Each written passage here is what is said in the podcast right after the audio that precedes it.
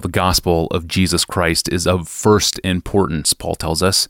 So few things are more important than rehearsing the glories of Calvary over and over again. And that leads us to today's question from a regular listener to the podcast named Frank. Pastor John, hello, and thank you for investing so much time and thought into this podcast over the years. I'm a regular listener, and my question for you is about Jesus, who, quote, gave himself as a ransom for all, First Timothy two six. But who did Jesus pay the ransom to? Is he making the payment to Satan to free us from Satan's captivity, or is he giving his payment to God to free us from our penalty? So does the New Testament tell us anywhere who Jesus' ransom paid? The New Testament, it seems to me, never says in just so many words that the ransom Jesus paid was paid to God.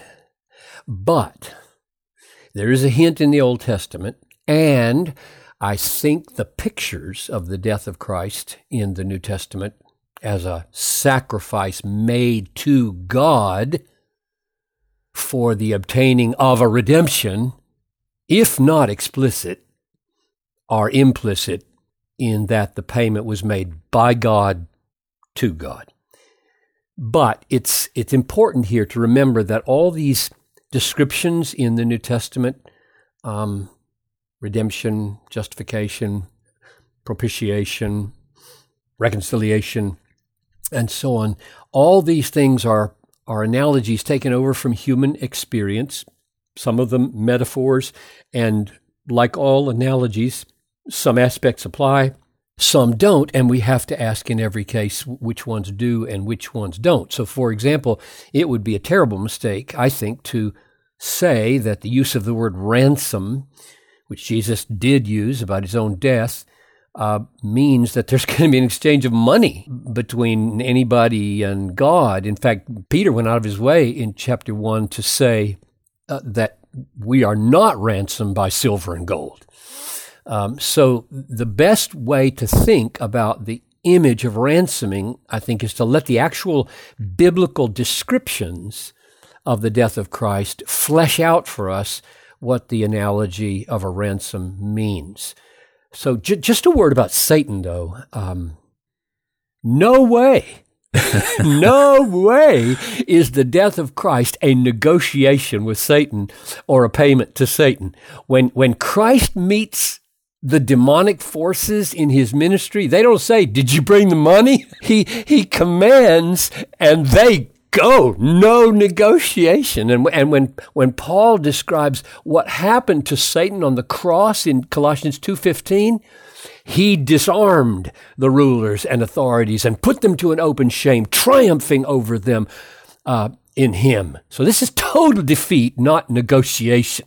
So in my mind, there's no, no thought in the Bible about God paying the devil a ransom. So here's the clue I, I mentioned from the Old Testament Uh, about God being the recipient of a, of a ransom. In Psalm forty-nine seven, we read, "Truly no man can ransom another or give to God the price of his life, for the ransom of their life is costly and can never suffice." And then verse fifteen, "But God will ransom my soul from the power of Sheol, for he will receive me." Now, I don't think this is a direct reference to the ransom of Christ, but rather a picture of how difficult it is to get people out of Sheol, who is laying claim on all these human beings like a kidnapper.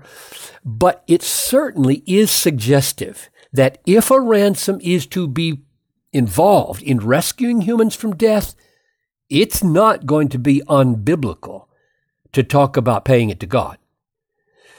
So when Jesus comes into the world, he says in Mark ten forty-five, "For even the Son of Man came not to be served, but to serve and to give his life as a ransom for many."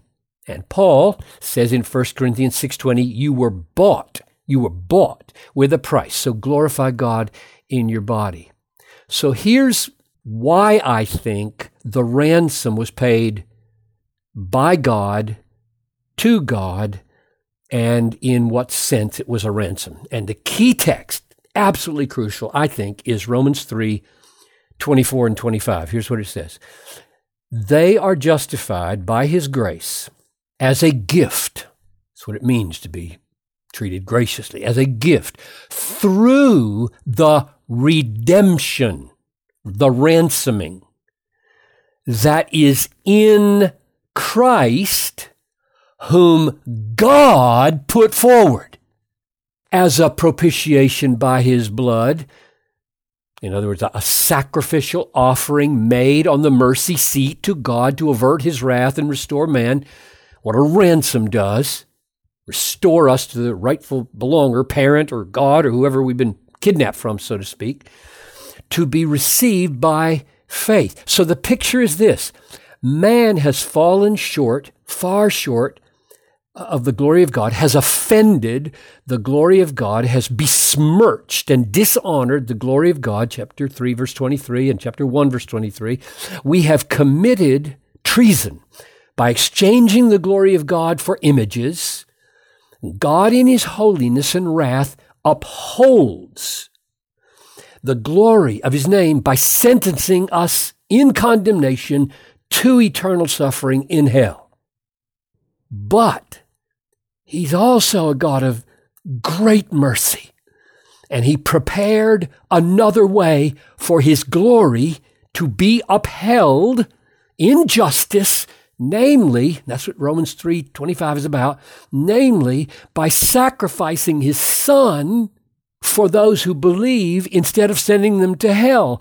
And that sacrifice, Paul says, ransomed, redeemed people from the wrath of God. Glorious gospel, from the wrath of God.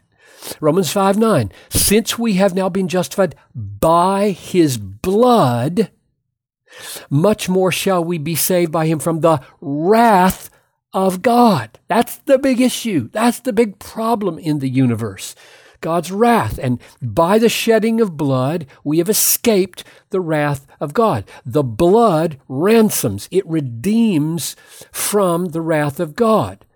So if I answer, how did it do that? How, how did the payment actually work? I would say that what was paid was the repair of God's dishonor. The repair of God's dishonored glory, because the death of Jesus, in giving up so much glory out of love and honor to the Father, has repaired all that has been dishonored by the sins of God's people. That's what's been paid. So in that sense, I think the ransom was paid by God in Christ to God, in sending his son to die, to rescue us from God's wrath because of the massive debt of glory that we owed to the Father and could never, ever pay. And the payment was not silver and gold, but the blood of Christ, exalting and restoring the glory of God. Incredible. Amen and amen. Oh, man. I don't think the gospel makes sense until we see the payment being exacted from God and paid to God. That's absolutely critical insight. Thank you, Pastor John. And thank you for listening and making the podcast a part of your week. You can subscribe to our audio feeds and search our past episodes in our archive, and even reach us by email with a question of your own, even questions that relate to the substitutionary work of our precious Savior, Jesus Christ, a glorious theme for our minds and hearts to feed on. You can do all that through our online home at desiringgod.org forward slash ask Pastor John. Well, we are going to close the week talking about how far Christians can go in supporting extrajudicial killings by its own government. Uh, this is a huge topic in America with police shootings, but this is also a very huge issue right now uh, for Christians in the Philippines. And uh, John Piper and I will return on Friday to see how the Bible bears on this very controversial subject. I'm your host, Tony Reinke. Thanks for listening to the Ask Pastor John podcast. We'll see you next time.